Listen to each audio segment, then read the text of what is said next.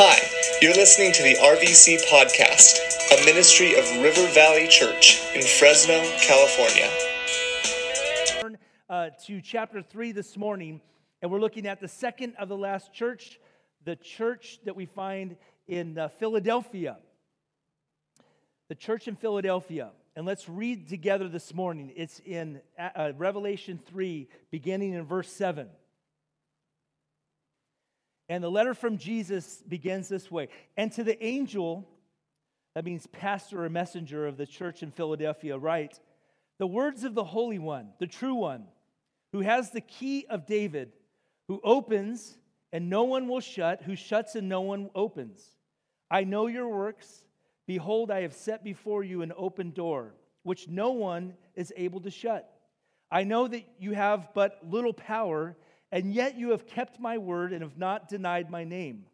Behold, I will make those of the synagogue of Satan who say they are Jews and are not, but lie. Behold, I will make them come and bow down before your feet, and they will learn that I have loved you. Because you have kept my word about patient endurance, I will keep you from the hour of trial that is coming on the whole world to try those who dwell on the earth. I am coming soon. Hold fast what you have so that no one may seize your crown. The one who conquers, I will make him a pillar in the temple of my God. Never shall they go out of it. And I will write on him the name of my God and the name of the city of my God, the New Jerusalem, which comes down from heaven, uh, from God out of heaven, and my own new name. He or she who has an ear, let them hear what the Spirit says to the churches. Well, that's a, a, a lot of information and a lot of uh, certainly word pictures that we want to dissect a little bit this morning. But what we found in these letters is that the, le- the letters that Jesus had written to the churches were really just assessments, if you would, and some admonishment that he gave to these churches. Uh, he alone has the ability to see the real spiritual condition. By the way, these were real churches in these regions uh, during that time period, uh, about 100 AD or a little bit before that. And what we find is that Jesus really, throughout each letter, he gives a description, description of himself and then he gives an assessment. This is uh, one of two letters out of the seven where he doesn't give a criticism because they had, they, they had nothing going on that he wanted to actually con, uh, to condemn or to actually get under control. He's the only one who can accurately inspect his church and give that assessment. Like the human nature, we look on the outside, right? Like last week, we talked about the church that had a name or a reputation that they were alive, but Jesus said, You were dead. Everyone on the outside, all the churches in the community said, Wow, they're alive. They've got everything going on. And yet the Lord says that there is a missing component. There's not a, the activity of God's Spirit among them. It's just activity that they have going on. But everyone saw life. And Jesus says, No, you're dead. So he looks into the churches. And, and these are real letters that he given to real, congreg- real congregations, but certainly they speak to the 21st century and churches in our, in our community and churches throughout the world where the Lord gives us this understanding of uh, the conditions and the trials and the struggles that they had. Those are the same things that we face. And it's happened throughout the ages.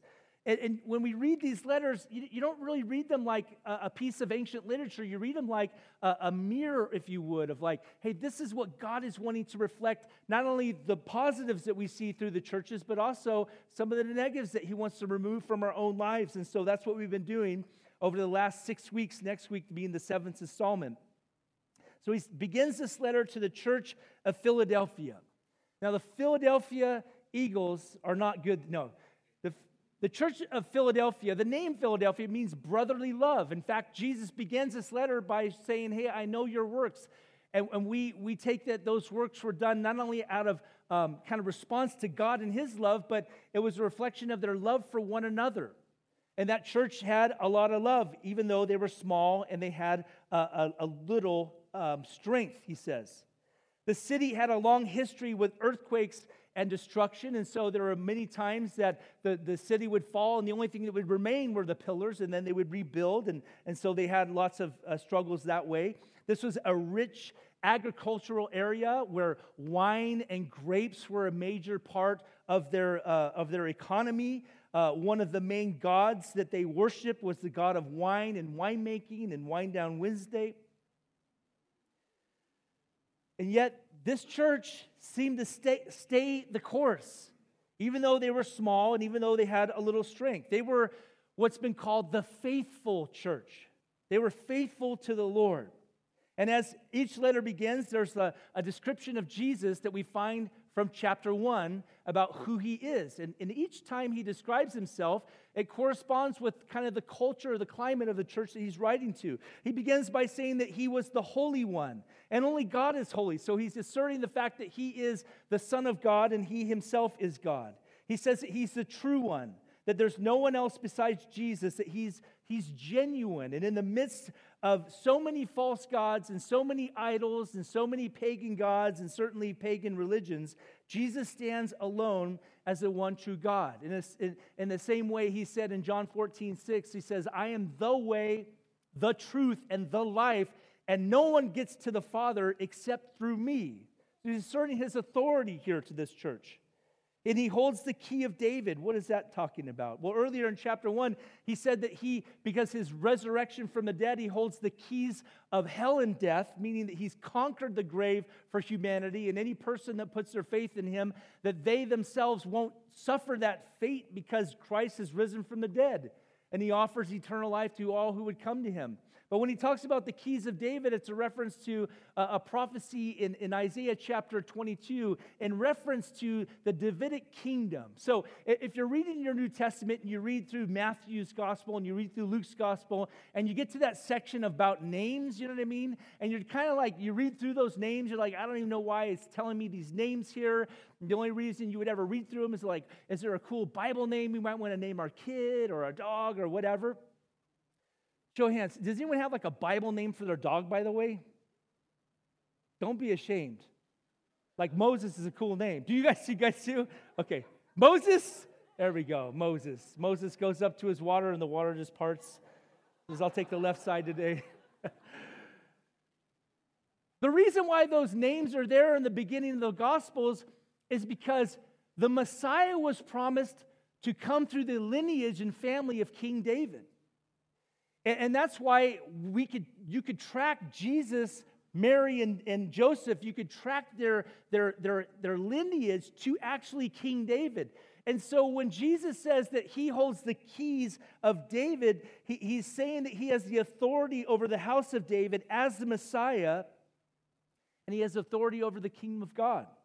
He's the one that controls the entrance and exclusion to the kingdom of God. Only Jesus has that authority. And he says that he opens doors that nobody can shut. He closes doors that nobody can open. Again, his authority as the ruler of the kingdom of God. He opens doors to the kingdom.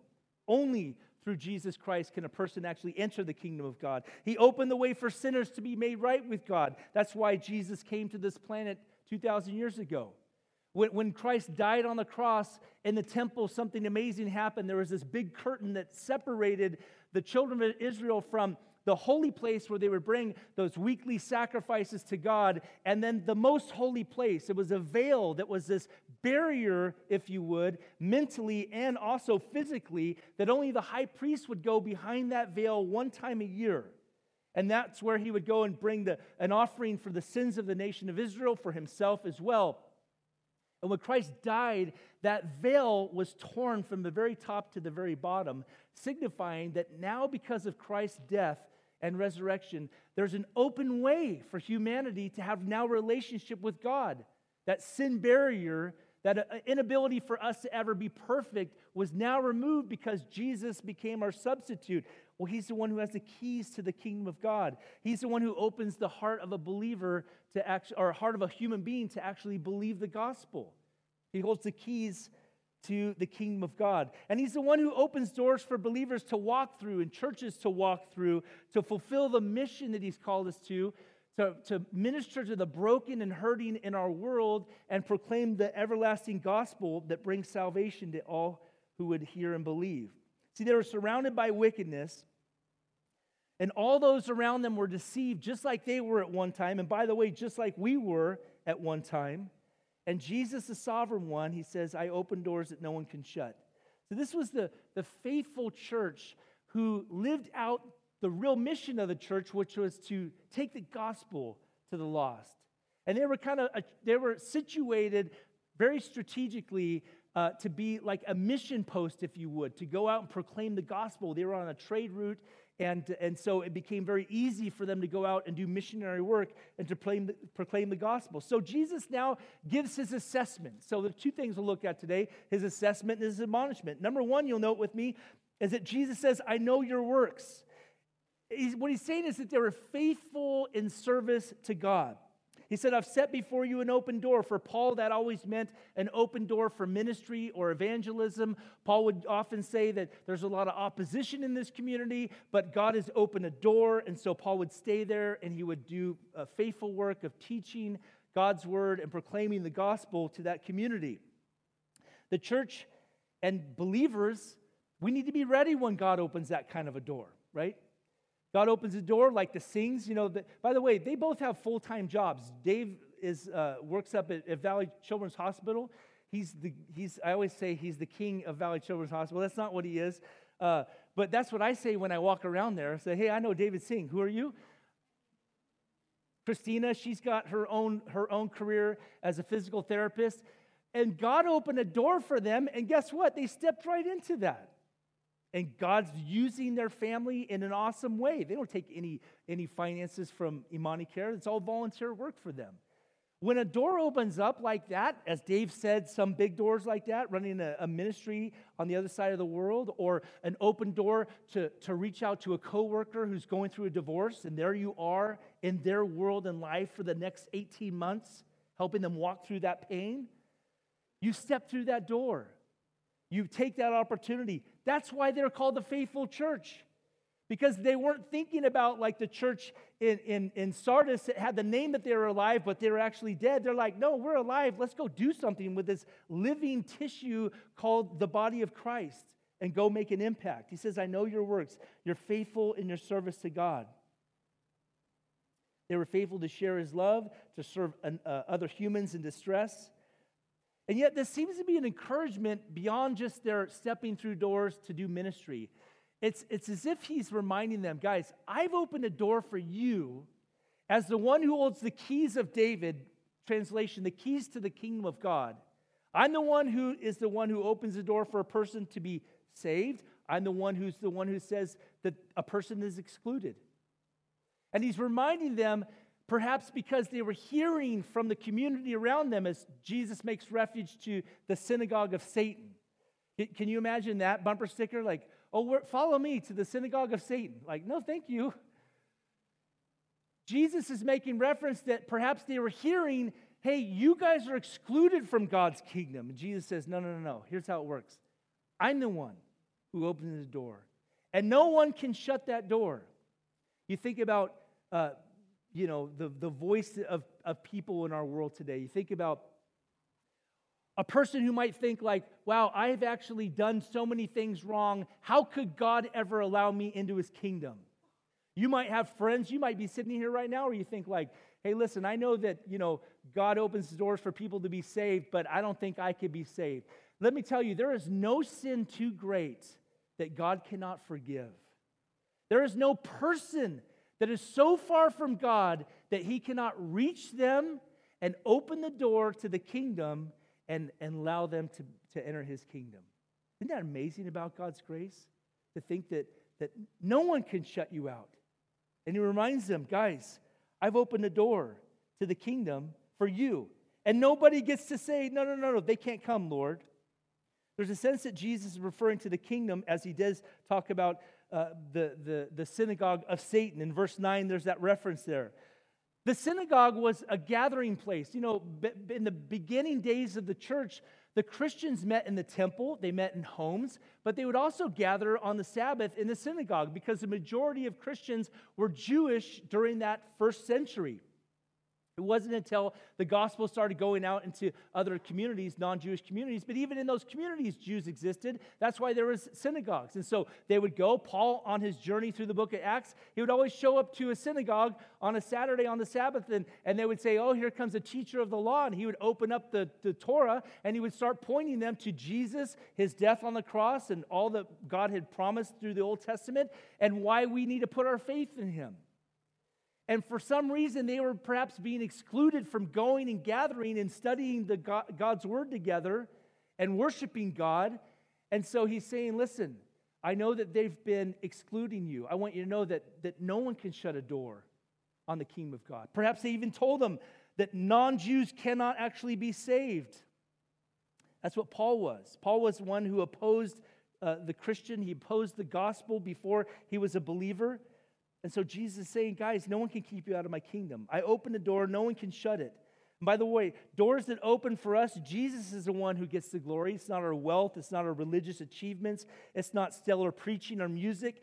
Jesus opens doors for churches to minister to broken lives, but he also opens doors for broken lives to be saved when they believe.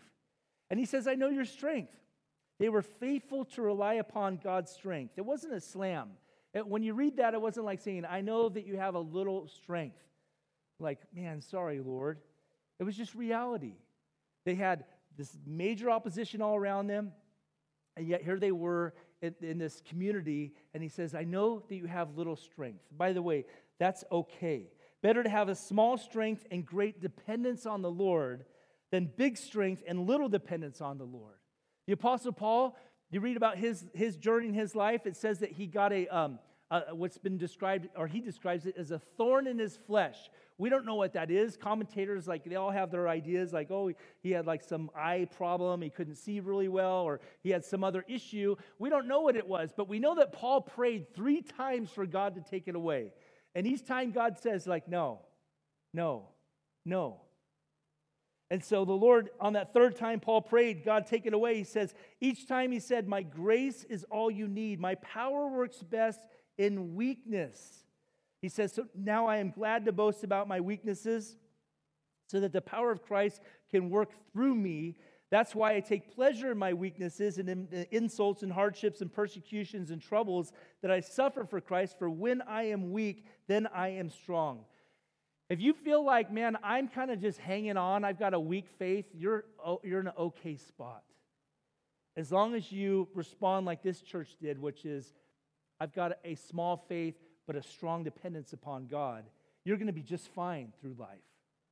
They had this understanding, and we don't have a lot of strength, but we have a big God, and we're going to rely upon Him, and that's what they did.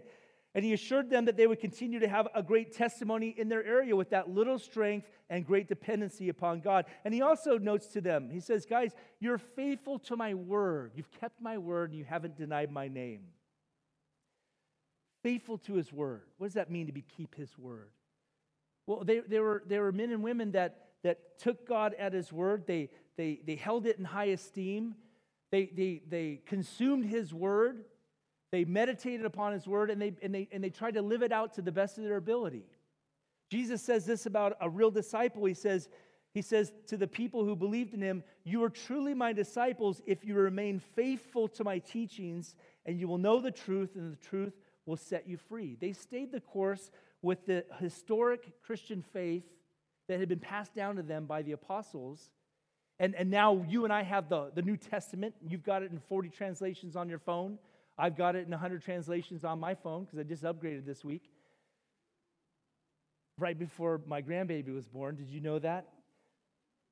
Actually, it's because I dropped it when they were going to the hospital to get induced. And I'm like, oh my gosh, I'm finally going to have to give in and get a new phone. So that 6S is now buried and resurrected as an 11. And that's why, anyways. They were faithful to his word. This is why my, I say buddies. That's a, like, oh, our pastor called us buddies today. This is why, my friends, we have Bibles all over this church. I know you have it on a phone, I have it on my phone too, but man, I, I like to have something that isn't going to notify me, like, oh, you have an email. Oh, someone liked your picture. Oh, someone unliked your picture. Whoa, that was weird. Where you get God's word and you allow it to saturate your soul on a regular basis. This isn't a check the box kind of Christianity, like, hey, you know, read your Bible and then God won't let you get a flat tire. That's not how it works. It's you spend time with God, you spend time in His Word to learn who He is, to learn how He wants you to live your life, to learn what He's done for you so that you can understand what grace is all about. And you allow God's Word to saturate your soul that you're not only knowing the, the Word of God, but you're knowing the God of the Word, which is the end. That's the reason why we study the Bible. It's not to know more than somebody else, it's actually to know Him more. And so you spend time in His Word. They were faithful to His Word. And they also were loyal to His name. They weren't ashamed of the name of Jesus. Paul says, I'm not ashamed of the gospel of Jesus Christ, for it is the power of God for salvation to everyone who would believe. They weren't denying his name. They stayed true to his word.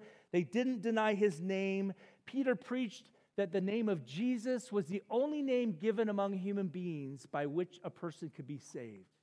You think of how powerful the name of Jesus is in our lives. They didn't deny his name, nor did they deny his name through their actions. You know, there's a lot of people who actually hold to the truth of Christianity and, and who Jesus is, the Son of God, uh, died for the sins of the world, resurrected on the third day, but they deny him through their actions and their living. Paul talks about that to Timothy. He says, The Lord knows those who are his, and let everyone who names the name of the Lord depart from iniquity. Some deny the Lord by how they live their lives, but that wasn't this group. Jesus says, Hey, those who oppose you, by the way, maybe saying non Jews cannot be saved, denied Jesus as the Messiah. They opposed this group from sharing the gospel. They denied them access to the synagogue. They may have even spoken lies about them in the community, which would hit them financially as people would stop using their product or going to their place of business because this group from the synagogue of Satan was actually uh, you know, trying to, to ruin their credibility. This is who Paul was. The Apostle Paul was just like this. He was, he was persecuting Christians, and it was all inspired by Satan. He was having them put in jail, and he even had them executed because their profession of faith in Jesus Christ and Him risen from the dead. But that opposition often led to faith in Jesus. And many who set out, like Paul, to prove Christianity wrong, they actually became believers and what Jesus says is that one day they're going to acknowledge that I loved you. And they're going to bow at your feet. What does that mean? Somebody who is actually like mean to you in school, oh, I can't wait till we're in heaven one day and they're going to bow at my feet. No, that's not how it's going to work. Perhaps it's a reference to they're going to get saved. They're going to show up at church. They're going to be worshiping with you, and you're going to look down like, wow, look at this. This is full circle, isn't it? Like they actually the ones that made fun of you are actually now followers of Jesus at, the, at your feet, not worshiping you, but worshiping with you, worshiping God. It's also a reference to one day every person's going to acknowledge that Jesus is the Son of God. Paul tells us in, in Philippians chapter 2, he said, so that the name of Jesus, at the name of Jesus, every knee should bow in heaven and on earth and under the earth, and every tongue confess that Jesus Christ is Lord to the glory of God the Father. There's no issue in this church. That's why Jesus doesn't give them any criticism. Why? Well, because they held fast to his word, they held fast to him. They didn't deny his name. And they had a real connection with him, a real walk with him. And in verse 10, he says, Because of that faithfulness, the promise is that you'll be kept from the hour of trial. And what is that referring to? You'll be kept from that hour of trial that's going to come upon the world and try every person. Many believe, including myself, that that's a reference that they will, they will escape the, the, the period of time that's coming in Revelation verse 6 or chapter 6 through 19, the great tribulation that happens on the earth. And it's a reference that the faithful ones will be actually real believers will be raptured before that trial that happens upon the earth. And here Jesus says, you'll be rescued from it. He didn't say, I'll keep you in the midst of it, like I'll hold your hand while you're going through that tribulation. He's saying you'll be kept from the hour of trial. We all experience trials, right? So it's not a reference of like difficulty in life. How are you guys going through something difficult right now? That's it? Man, it's a miracle, right? Come on. Like, I'm raising my hand. We got trials in life. Jesus even said, I've never seen this tattooed on anyone's body. In this world, you will have trouble. What's that verse mean? Like, no one puts that. It's always like, you know, Jeremiah 29 11, right? For I know the thoughts that I think towards you. A great verse and a great promise. Here's a promise Jesus gave In this life, you will have hardship, you will have trouble. He says, But take heart, I have overcome the world. We all go through difficulty, and God promises to walk with us. So it's a reference to like you're going to be removed from that hour of trial, that period of time where God's wrath is, is, is, is on this world and people are making decisions. Are they going to believe or are they going to reject? And the majority continue to stiff arm God and reject. What's the hope here? The fact that Jesus gives them a promise you'll be rescued out of this hour.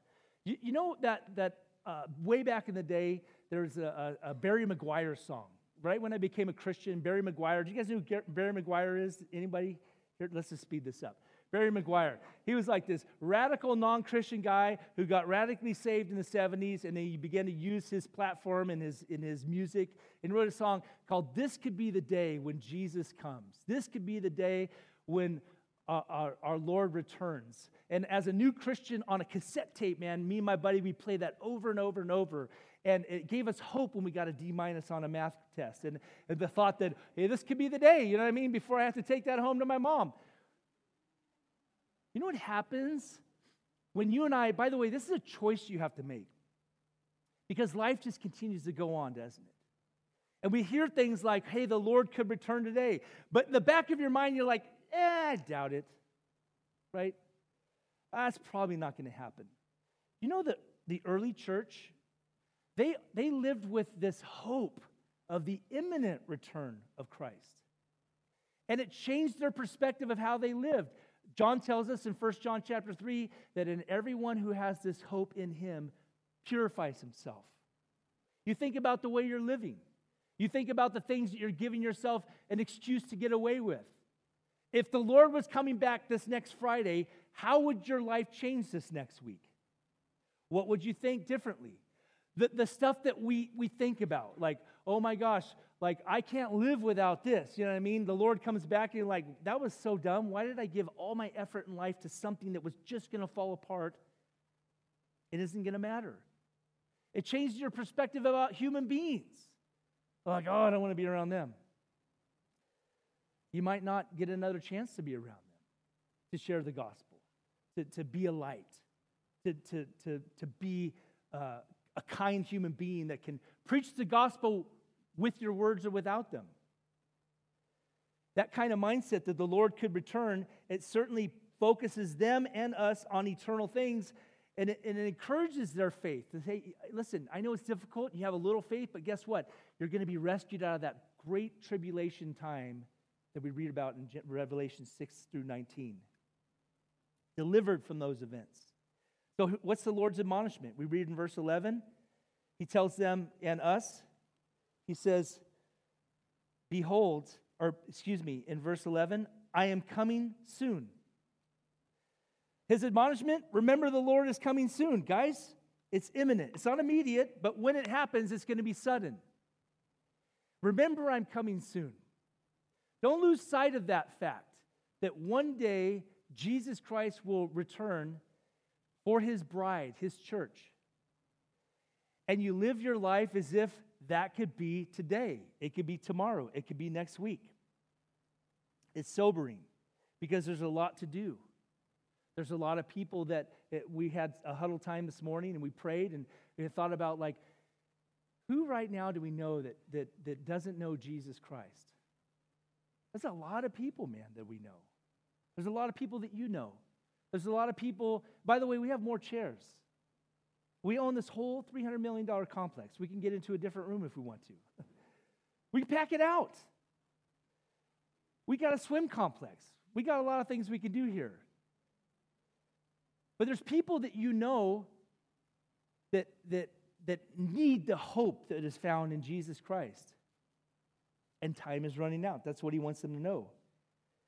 It's to be in the mind and heart of every Christian from the day when Jesus ascended to heaven and sat at the right hand of the Father. It's to be a part of our daily walk. One day there's going to be a generation that won't taste death. They won't actually die. Paul talks about this. He says, in a moment, in the twinkling of an eye, at the trumpet sound, Christ will return. Those who have died will be resurrected with their new bodies, and we who are alive will actually be transformed. And you'll get a brand new body. One day you'll be walking around, perhaps, and your knees all bum, you got a bum old hip, and then boom, the trumpet sound. Man, brand new knee, didn't even have to go to Spock. By the way, no more pain, no more suffering, and forever will be with the Lord. When Paul wrote that to the church in Corinth in chapter 15 of 1 Corinthians, he says, So, my dear brothers and sisters, be strong. After he told them about the hope of the return of Christ. And he says, And be immovable. Always work enthusiastically for the Lord, for you know that nothing you do for the Lord is ever useless. That's why Jesus says, Remember, I'm coming but also hold fast what you have. Don't let anyone steal your crown. You know, you cannot lose your salvation. I know you might have friends that go to churches that say, oh, you could lose your salvation.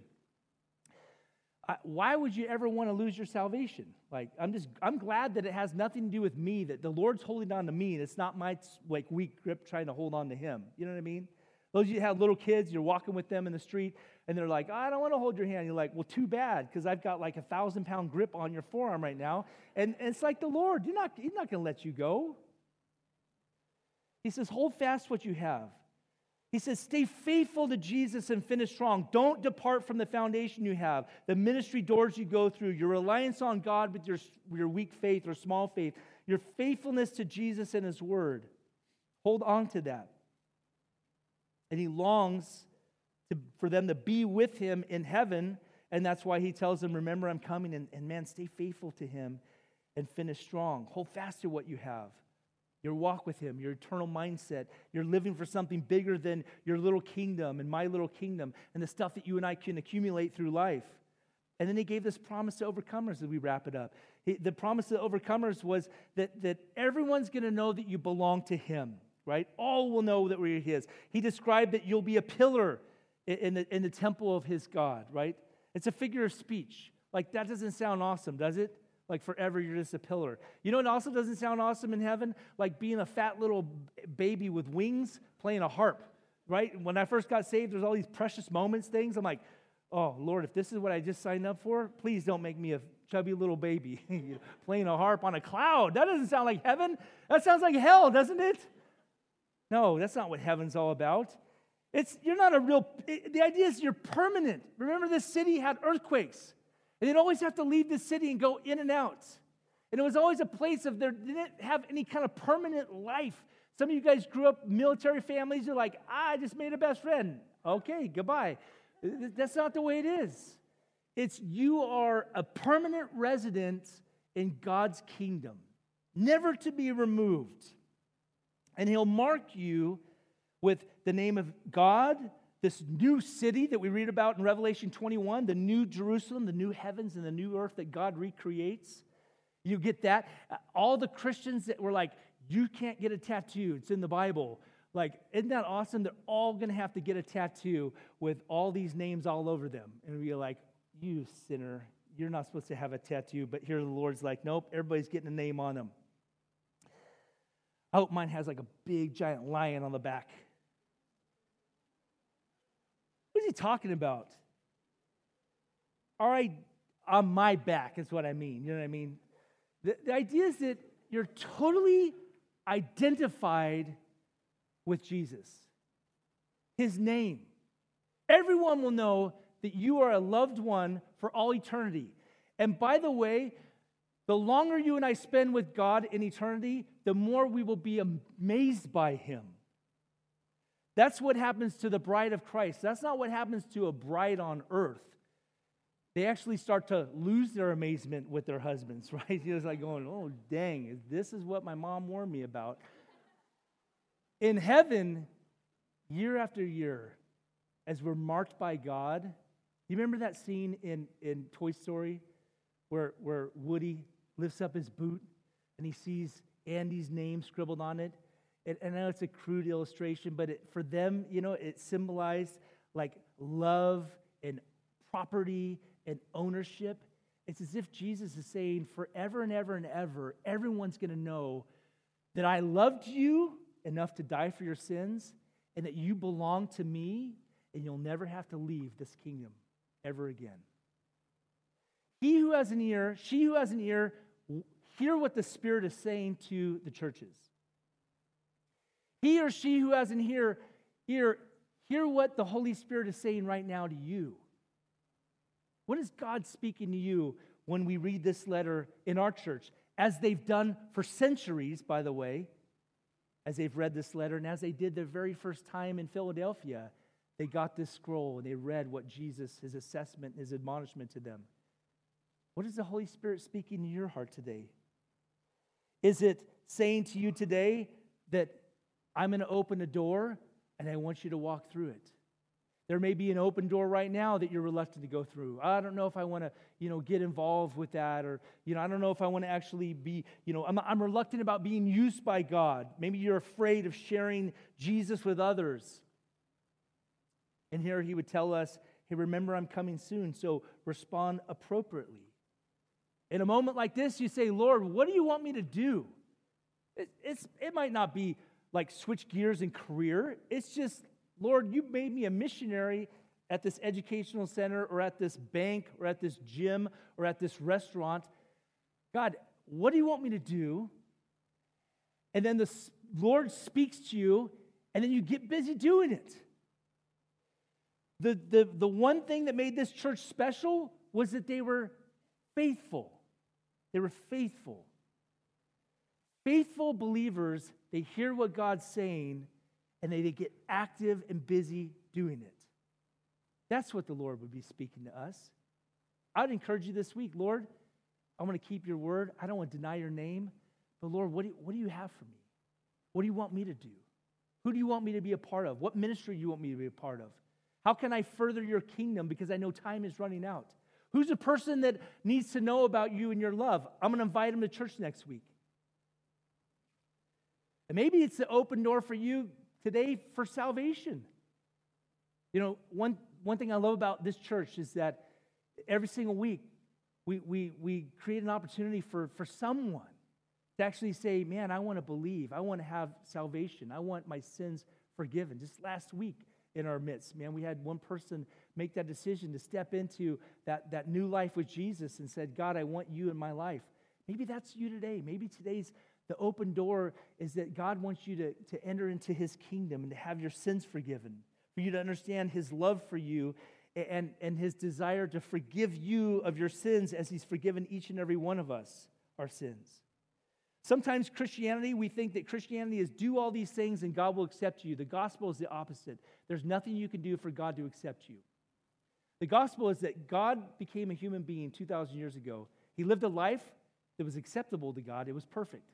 But ultimately, he went to the cross and he gave his life on the cross as God poured out all of his wrath that all the sin that we've ever committed and that's ever been committed on this planet deserves. And he took that wrath, he absorbed that wrath in my place, in your place. And in exchange, he gives us his perfection, his righteousness. A person can stand before God completely sinless and perfect because of what Jesus Christ has done. What do we have to do to do that? How do I have that assurance that, that I belong to Him and I'm saved? Well, you recognize that you're a sinner. You, you, you tell God, God, I, I know that I've sinned, and you ask Him to forgive you.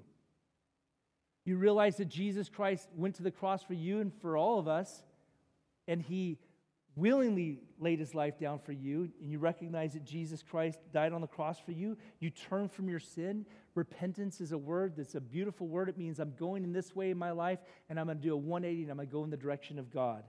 And you receive Jesus Christ into your life. You receive him into your life.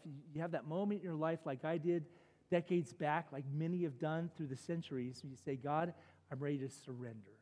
There's no magical words, but we, we, we pray a prayer, something like, God, I want you to come into my life. Maybe that's you this morning, You're saying, hey, man, would you pray for me, Gordon? I want Jesus in my life. I want my sins forgiven. I want to begin a relationship with him today. Would you all bow your heads with me now and close your eyes? Lord, thank you for your word. Thank you for these letters, God. What a, what a blessing that we get to study them week after week. God, what a privilege for me to open your word and do my best, God, to proclaim what it is saying to us uh, week after week. And thank you for friends that are willing to sit here, God, and, and study with me. Lord, I pray that you will help all of us, God, to see the open doors that you open up for us, God, to see the open door that you have for RVC as a church community. Open doors for us as individuals. Lord, help us to, to open our eyes, God, to eternal things. And Lord, to be about things that really matter as we see the day approaching, that day that is soon coming where you'll return. And Lord, I also pray for those today who, who need to see the open door of salvation. Jesus, you went to the cross for my sin, you went to the cross for their sin. And Lord, you willingly took our wrath, the wrath of God that we deserved. You took it upon yourself so that we could have forgiveness of our sins. We could have new life with you. Lord, we could have a, an open door that no person can shut. Thank you that there's no sin that is too great that you can't forgive. Thank you there's no person too far that you can't reach. Lord, help all of us to know that, Lord, as we head out this week.